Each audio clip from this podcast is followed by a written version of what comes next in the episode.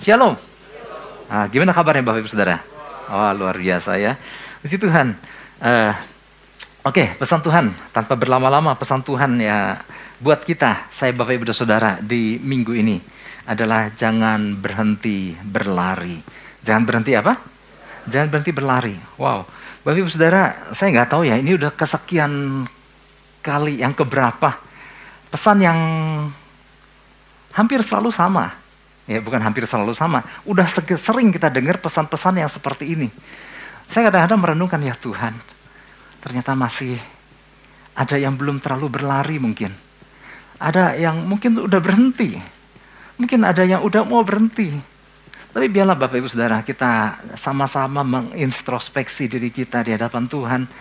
Kita mau tangkap apa yang menjadi maksud Tuhan lewat pesannya ini. Karena rasanya kita udah sering dengar ya, pesan Tuhan untuk tetap berlari, tetap bergerak maju, tetap melangkah maju. Beberapa waktu yang lalu keep moving forward.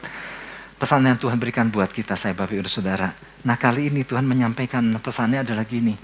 Banyak umat yang telah berhenti di jalan. Jadi ternyata nggak sedikit umat Tuhan yang sudah berhenti berlari Nanti kita di bagian dalam akan belajar apa sih yang dimaksud udah berhenti. Rasanya aku masih bergerak, ya. Secara fisik mungkin kita masih melakukan hal-hal yang bersifat rohani. Kita masih datang ibadah, kita mungkin masih doa dan lain-lain. Namun di mata Tuhan, ya Tuhan mungkin melihat nggak lagi melakukan pergerakan apa-apa, ya. Masih melayani di gereja bukan jaminan bahwa orang itu sedang berlari, apalagi ya udah meninggalkan pelayanan. Tapi nanti kita belajar sama-sama Bapak Ibu Saudara apa yang dimaksud. Ini bukan bicara apa, oh, untuk orang yang sudah melayani dan belum melayani. Tapi mari kita tangkap sama-sama. Saya ajak kita buka Ayub pasal 14 ayat 7 sampai 10. Ayub 14 ayat 7 sampai 10. Ada empat ayat ini saya mau ajak kita baca bergantian supaya kita paham. Loh ini ayat yang mendasari pesan Tuhan ini diambil dari Ayub. Ya. Oke, ayat yang ketujuh saya baca dulu. Karena bagi pohon masih ada harapan. Apabila ditebang, ia bertunas kembali dan tunasnya tidak berhenti tumbuh. Silakan Bapak Ibu. Apabila akarnya menjadi tua di dalam tanah dan tunggulnya mati di dalam debu. Ayat 9, maka bersemilah ia setelah diciumnya air dan dikeluarkannya lah ranting seperti semai. Ayat 10, tapi bila manusia mati, maka tidak berdayalah ia. Bila orang binasa, di manakah ia? Nah nanti di bagian dalam saya akan jelaskan ya uh, kondisi yang dialami Ayub ini. Bapak Ibu Saudara kita telah sering mendengar bahwa perjalanan pengiringan kita bersama Tuhan itu selalu digambarkan, uh, sering kali digambarkan seperti seorang pelari yang sedang mengikuti perlombaan. Ya. Kita udah sering dengar tentang hal itu, bahkan kita juga udah sering mendengar bahwa uh, apa yang dikatakan Rasul Paulus, kita melupakan apa yang di belakang dan mengarahkan apa yang di depan dan berlari kepada tujuan ya untuk memperoleh hadiah. Saya percaya kita sudah paham tentang hal-hal itu. Nah pesan yang disampaikan Tuhan bagi kita adalah gini, jangan berhenti. Karena banyak nggak sedikit orang percaya yang berhenti di tengah jalan. Ini sebetulnya pesan ini lebih kepada teguran, ya. Saya menangkapnya lebih kepada teguran. Ya ingat bahwa kita masih apabila kita masih ada saat ini sebagaimana kita ada seperti sebagai orang-orang percaya, artinya gini, selama kita masih hidup di dunia, perlombaan mengiring Tuhan Tuhan belum selesai. Ya, jadi jadi jangan berhenti dulu. Jadi hidup ini bagikan sebuah perlombaan di mana nanti di ujung sana akhir perjalanan kita. Di situlah baru garis akhirnya. Jadi garis akhir itu selama kita masih hidup itu belum ada. Garis finish itu belum nampak ya, di mana kita harus terus berlari. Nanti di ujung sana ada waktunya seperti Rasul Paulus bahwa dikatakan aku telah menyelesaikan pertandingan dengan baik. Aku telah memelihara iman. Wow, ini yang keren ya, seorang yang menyelesaikan pertandingan dengan baik. Nah tentu ada yang merasa heran dan berkata, aku rasanya nggak berhenti kok pak. Aku masih bergerak ya. Karena sering kali yang terjadi adalah gini, nggak sedikit orang percaya yang merasa dirinya seperti sedang berlari. Buktinya aku baca aktivitas pak, ke sana ke sini. Buktinya aku keringetan, buktinya aku ngos-ngosan. Dan gak sedikit juga aktivitas-aktivitas rohani yang aku lakukan. Ya, kok bisa dikatakan aku sedang berhenti? Buktinya tubuh saya mengeluarkan energi, keringat saya keluar. Apakah dengan keluarnya keringat tubuh yang capek, napas yang ngos-ngosan adalah bukti bahwa seseorang sedang berlari seperti yang Tuhan kendaki? Ternyata kan nggak selalu mesti seperti itu, ya. Ternyata belum tentu. Barangkali ia mengeluarkan energi, ia berkeringat, ia capek, jangan-jangan sedang berlari di atas sebuah mesin treadmill. Dan kita tahu kan mesin treadmill Bapak Ibu Saudara yang suka mungkin kalau olahraga di gym ya ada satu mesin di mana di bawahnya ada ban berjalan di mana kita sebetulnya sedang berlari tapi sebetulnya kita nggak sedang bergerak, nggak sedang berpindah tempat. Tubuh mungkin lelah, tubuh mungkin capek, tubuh mungkin berkeringat tapi nggak ada pergerakan yang terjadi karena sedang lari di tempat. Ya, jangan-jangan kita, jangan-jangan ada orang-orang percaya yang uh, melakukan seperti itu, banyak aktivitas, tapi nggak sedang melangkah ke tujuannya Tuhan. Ya, mengeluarkan energi, berkeringat, tapi nggak ada kemajuan apa-apa. Ya, apa yang menjadi patokan bahwa seorang mengalami kemajuan di dalam Kristus? Ya, saya sering kali katakan bahwa betul setiap kita, Bapak Ibu Saudara, semua dilahirkan di bumi ini, kita dilahirkan di dunia. Tetapi kalau kita ingat percakapan Yesus kepada murid-muridnya bahwa setelah kita dilahirkan baru di dalam Kristus, kita dikatakan kita sudah bukan dari dunia lagi. Kita dikatakan dari surga. Loh, kalau begitu untuk apa tujuan kita di bumi ini? Nah, tujuan kita di bumi ini setelah kita dilahirkan baru di dalam Kristus, kita di bumi adalah di bumi ini adalah untuk menjadi perwakilan sorga di bumi. Makanya kita pernah mendengar karena istilah menjadi duta kerajaan sorga. Menjadi perwakilan sorga di bumi ini. Ada tugas dan tanggung jawab mewakili pemerintah pusat kita. Pusat pemerintah kita di sorga. Kita mewakili pemerintah pusat kita. Suatu kita berada di bumi ini. Jadi kita ada di bumi saat ini karena sebuah tugas. Karena sebuah apa? Sebuah tugas. Karena sebuah tanggung jawab Nah, waktu kita memahami hal ini dan kita melakukan fungsi kita sebagai perwakilan sorga atas bumi, sebetulnya kita sedang bergerak, sedang bergerak maju dan menangkap uh, maksud Tuhan untuk menempatkan uh, untuk apa ya menempatkan kita di bumi ini. Nah orang-orang yang menangkap itu, Bapak Ibu Saudara, maka itu disebut orang itu sedang bergerak maju karena mengikuti arahan yang Tuhan berikan untuk apa keberadaanku di bumi ini? Untuk apa Tuhan tempatkan aku di Bandung ini? Untuk apa Tuhan tempatkan aku di Bandung Barat, di Bandung Timur, di Bandung Selatan dan sebagainya? Karena semuanya ada tujuan. Waktu kita berfungsi ya bagi kerajaan surga, kita sedang bergerak maju ke arah Tuhan, tujuan Tuhan. Nah mari Bapak Ibu Saudara, sebagai perbandingan. Jadi waktu kita nggak berfungsi lagi, Apa pun aktivitas kita, waktu kita nggak berfungsi lagi sebagai perwakilan sorga di bumi. Maka sesungguhnya seorang percaya sedang berhenti.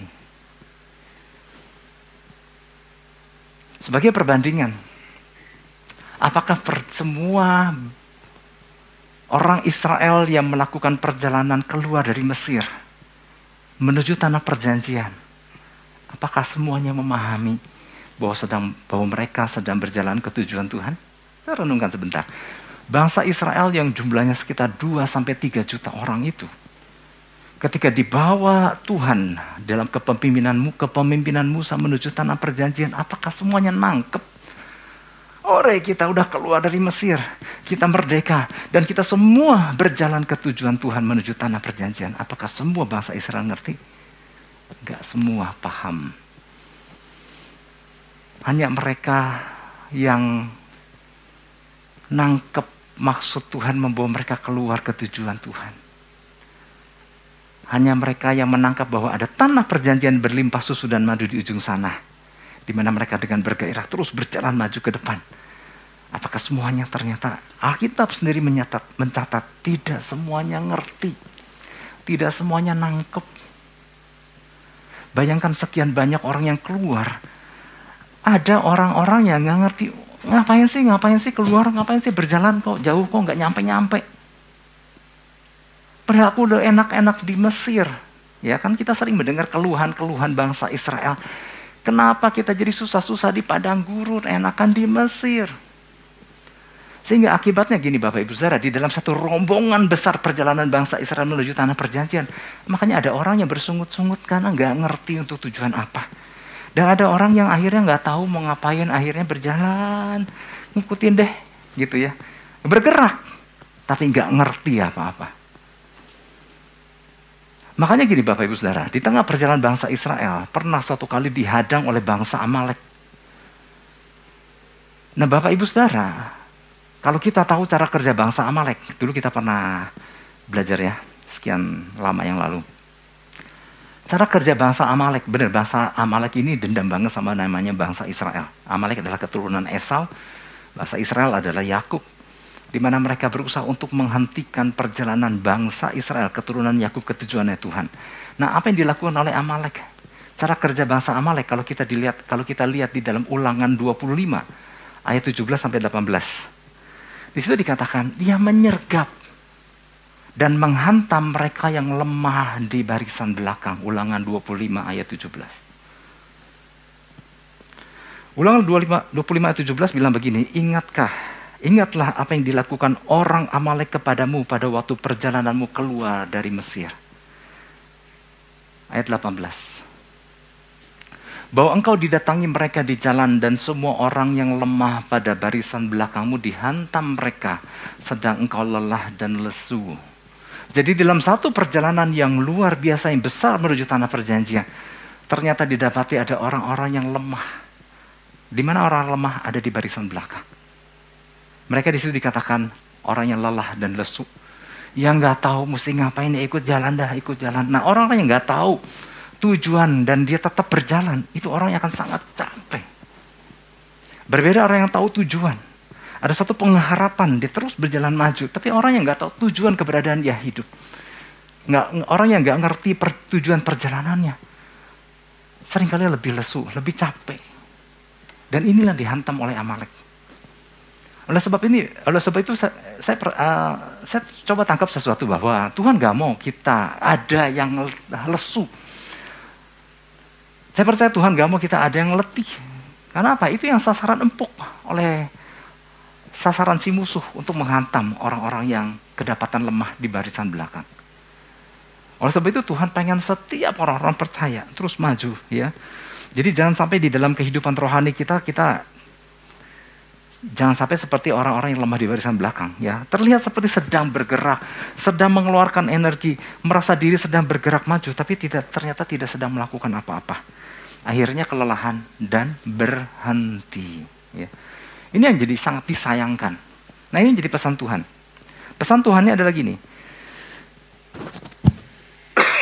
Sorry.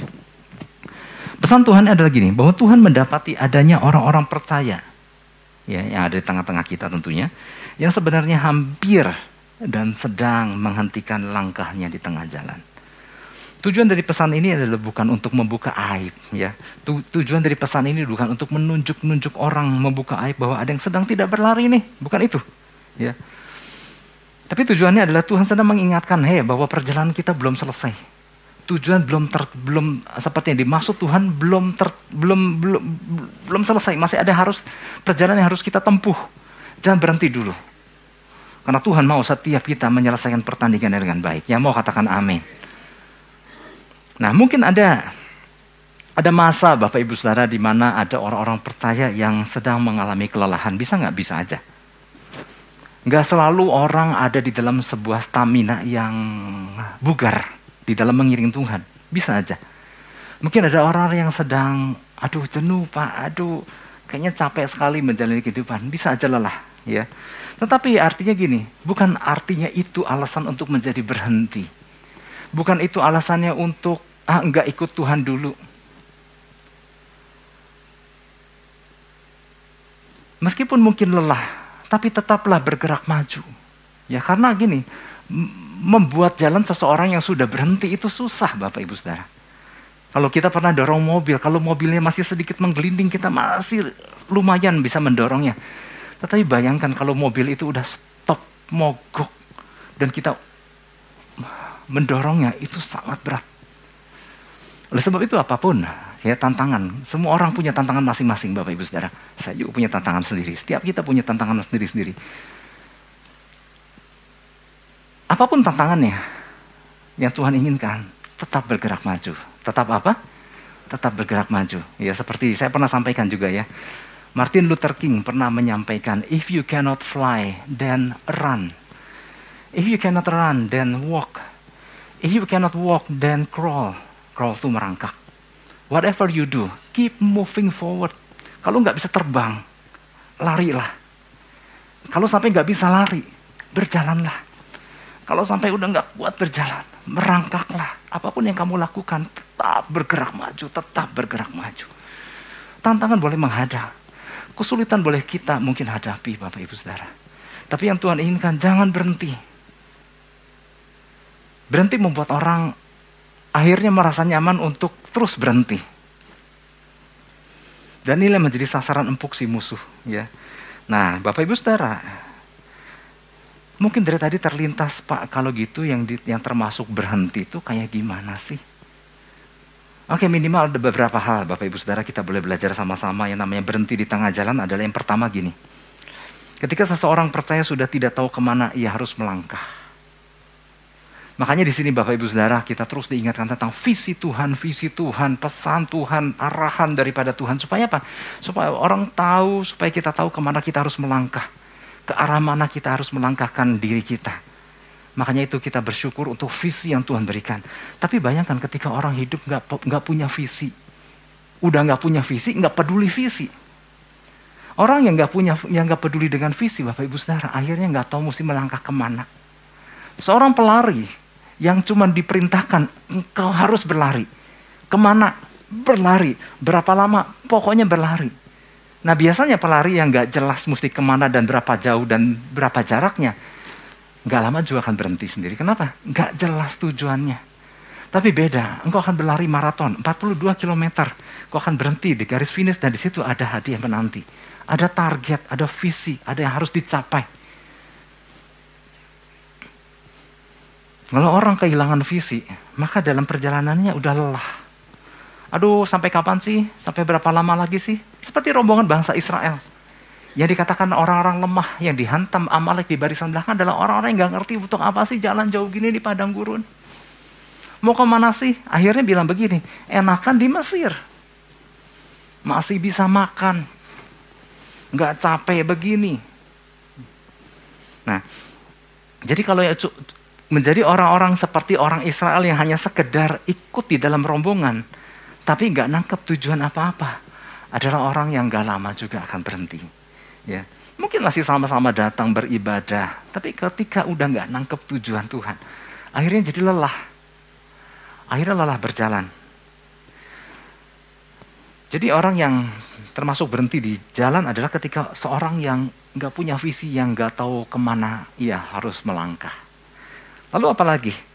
Orang yang masuk kategori berhenti di tengah jalan adalah orang-orang yang membiarkan beban hidup memberati dirinya sehingga sulit untuk berlari. Saya katakan bahwa setiap kita punya beban masing-masing kok. Setiap kita punya tantangan sendiri-sendiri Bapak Ibu Saudara. Nah, tapi ini berbicara tentang orang-orang percaya terus bergelut dengan masalahnya dan menanggungnya dengan kekuatan sendiri. Akhirnya terus berfokus dengan segala problema dan masalah, dengan segala beban Firman Tuhan di surat Ibrani dikatakan tanggalkanlah segala beban dan do, dosa yang merintangi. Dan kemudian berlomba di dalam, dengan tekun di dalam perlombaan yang diwajibkan bagi kamu katanya. Gimana bisa berlomba kalau terus bergelut dengan beban yang memberati diri dan kemudian mengandalkan kekuatan sendiri di dalam mengatasinya. Itu akan menjadi sangat sulit, menjadi sangat berat. Dan sulit untuk mengadakan per, menjalani perlombaan yang diwajibkan. Kenapa disebut perlombaan yang diwajibkan? Setiap kita wajib mengikuti perlombaan Bapak Ibu Saudara. Siapa pun kita, setiap kita punya tracknya sendiri-sendiri di mana kita harus berlari menjalani dan sampai ke garis akhir. Itu yang kedua. Ya, orang-orang yang dikatakan berhenti di tengah jalan. Yang ketiga, orang-orang yang dikatakan berhenti di tengah jalan adalah orang-orang yang kehabisan bahan bakar. Orang-orang yang tadinya merasa punya cukup bahan bakar namun karena nggak memiliki cukup cadangan, maka mulai kehabisan di tengah jalan. Saudara pernah kehabisan bahan bakar di tengah jalan? Saya dulu, ya dulu pernah kehabisan dan ini sangat menyulitkan sekali bayangkan habis bahan bakar. Nah sering kali kelemahan orang percaya adalah gini, merasa terlalu pede. Saya, saya pernah jelaskan ya beberapa waktu yang lalu. Seringkali orang percaya terlalu pede bahwa ketika datang beribadah di hari Minggu, ya kita bisa katakan bahwa kita sedang mengisi bahan bakar. Dan kemudian terlalu pede untuk kemudian mengisikannya lagi hari Minggu selanjutnya, seminggu kemudian. Dan saya sering katakan bahwa bahan bakar itu sudah pasti nggak cukup. Segala tantangan, segala aktivitas, segala problem yang kita hadapi hari lepas hari, jam demi jam, itu menguras bahan bakar kita. Ketika hari ini pulang ibadah, mungkin kita melihat ada tant uh, menghadapi tantangan tersendiri di tengah perjalanan dan lain-lain. Besok hari Senin kita memulai aktivitas itu udah menguras bahan bakar kita. Dan jangan berharap kita akan kemudian mengisinya kemudian di hari de minggu depan. Kalau kita nggak punya persekutuan yang intim dengan Tuhan hari lepas hari. Hari Senin aja kita udah kehabisan bahan bakar maka itu Bapak Ibu Saudara kita nggak bisa mengiring Tuhan hanya berdasarkan mingguan. Tetapi waktu ke waktu, hari lepas hari. Yang paham katakan amin. Sehingga kita dapat terus memperoleh bahan bakar, kita memperoleh kekuatan dari Tuhan. Sehingga di dalam memutuskan segala satu Bapak Ibu Saudara, ketika orang kehabisan bahan bakar, suruh dia ambil keputusan yang tepat seperti yang Tuhan kehendaki. Sulit, nggak nangkep apa-apa. Kenapa? Kosong tangkinya. Akibatnya orang itu mengandalkan kekuatannya sendiri, memutuskan segala sesuatu dengan segala resikonya sendiri. Di Alkitab, tipe inilah tipe lima gadis bodoh. Yang tidak mengantisipasi diri. Ya, mempelai. Kadang-kadang nggak tahu persis. Bukan kadang-kadang, nggak tahu kapan mempelai datang. Dan dia menantikan tanpa ada bahan bakar cadangan. Akibatnya ketika mempelai pria datang. Di dalam kisah lima gadis bodoh, lima gadis bijak mereka kelabakan, mereka kehabisan bahan bakar. Ada satu lagi yang dikatakan orang-orang yang berhenti di tengah jalan yang ke poin yang keempatnya adalah gini orang-orang yang merasa puas dengan segala yang telah dicapainya menurut target pencapaiannya sendiri. Sehingga merasa nggak perlu lagi mengejar apa-apa. Ada orang-orang yang merasa udah punya segalanya. Menurut keinginannya sehingga merasa perlu eh merasa nggak perlu lagi untuk mengejar apa-apa. Aku udah punya semua. Pekerjaan aku punya, anak punya, makan minum pakai ada. Apalagi harus dikejar. Nah ketika orang ber, berpandangan seperti ini sehingga nggak merasa nggak perlu lagi ngejar tujuan Tuhan, maka sesungguhnya orang itu sudah sedang berhenti di jalan merasa cukup. Nah ini yang dikatakan kemenangan semu. Beberapa waktu yang lalu ada pesan Tuhan. Tuhan mau berikan kemenangan, bukan sekedar sembuh dari sakit, bukan sekedar utang ada yang bayar, bukannya sekedar ada yang ada pekerjaan, yang tadi yang nggak ada pekerjaan dari dapat pekerjaan, yang tadi yang nggak ada terobosan dapat terobosan. Bukan kemenangan-kemenangan itu. Banyak nah, kemenangan-kemenangan kecil inilah yang sering kali dikejar orang-orang percaya. Sehingga nggak menyadari bahwa ada tujuan Tuhan yang luar biasa dalam kehidupannya. Dan ketika semua sudah tercapai, mau apa lagi, apa yang harus lagi dikejar lagi. Nah, tipe yang seperti ini di Alkitab adalah tipe yang yang yang yang, yang dialami Saul. Saul kejar loh, Saul berdoa dia berdoa sama Tuhan untuk bagaimana caranya mengejar Daud dan membunuh Daud. Apakah ini cocok dengan apa yang Tuhan kehendaki? Enggak.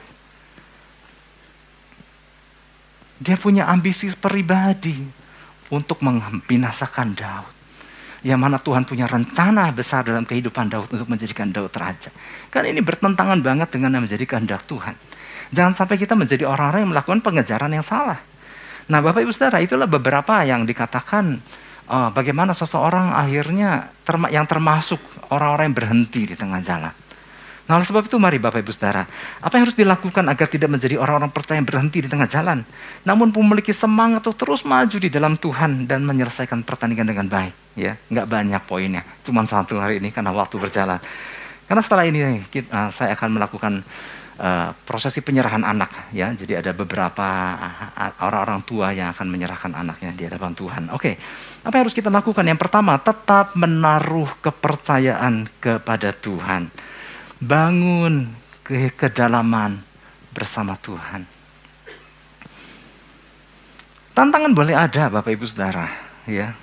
Masalah mungkin kita bisa uh, mungkin kita hadapi, uh, mungkin menghadang perjalanan kita tapi jangan katakan bahwa hidupku udah selesai. Masalahku terlalu berat. Aku udah nggak mau lagi iring Tuhan, udah nggak peduli lagi. Tapi lewat pesan poin yang pertama ini adalah tetap taruh kepercayaan kepada Tuhan karena Tuhan mampu untuk memberikan kekuatan yang baru kepada kita. Katakan amin. Tuhan mampu memulihkan kondisi seburuk apa pun kondisi kita. Nah makanya dasar firmannya ini adalah diambil dari Ayub pasal yang 14. Saya mau ajak kita Ah, saya ulangi ya beberapa kita udah bacakan tadi di depan ya. Ayub 14 ayat 7 di situ dikatakan karena bagi pohon masih ada harapan. Apabila ditebang ia bertunas kembali dan tunasnya tidak berhenti tumbuh. Lanjut ayat yang apabila akarnya jadi tua di dalam tanah dan tunggulnya mati di dalam debu, ayat yang ke-10. Tapi bila manusia mati, maka tidak berdayalah ia. Bila orang binasa, di manakah ia? Nah, ini yang menjadi keluhan daripada Ayub.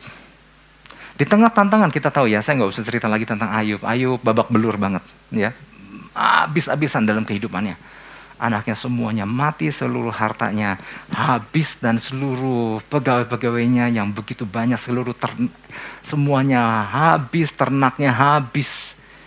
Yang tersisa adalah istri yang terus melemahkan dirinya sehingga dia Ayub merasa di satu titik di mana ia benar-benar nggak lebih daripada orang mati. Ya kalau kita baca perikop itu dia merasa, aduh udah Tuhan.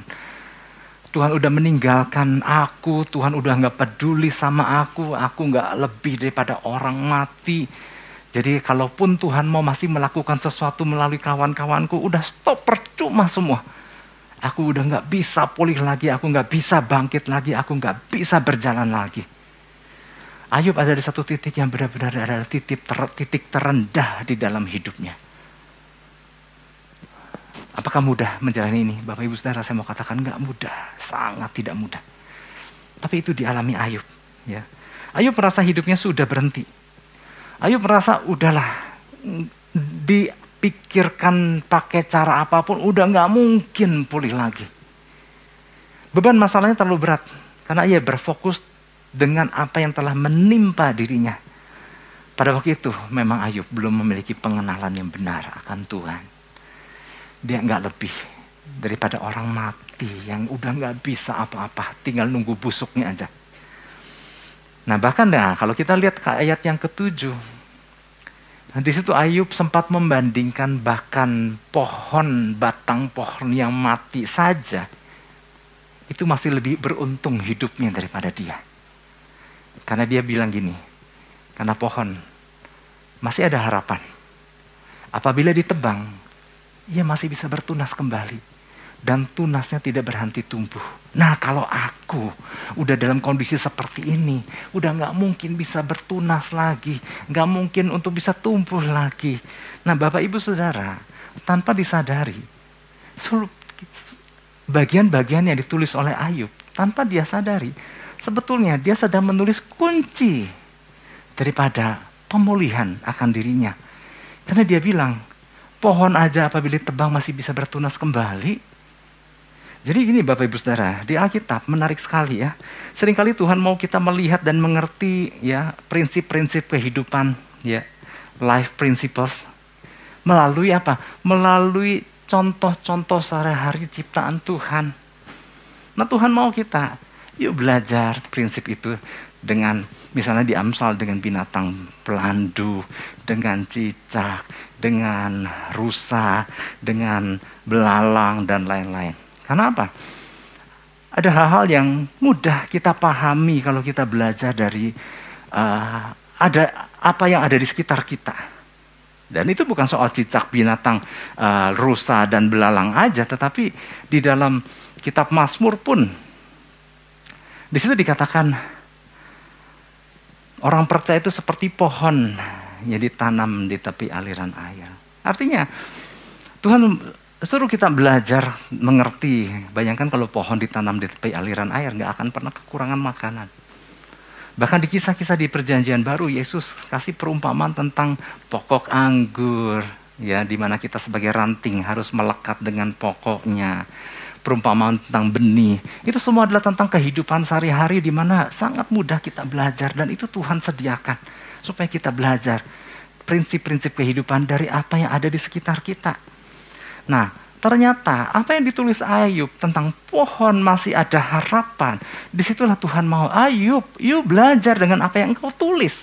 Engkau merasa dirimu lebih tidak beruntung dari pohon, padahal kuncinya adalah kau belajar dari pohon itu. Jadi Ayub membayangkan bahwa pohon yang udah tunggulnya udah putus aja masih bisa tumbuh kok.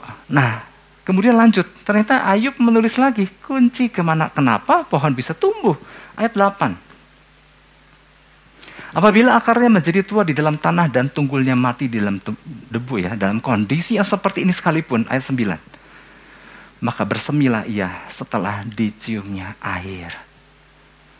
Dan dikeluarkannya ranting seperti semai.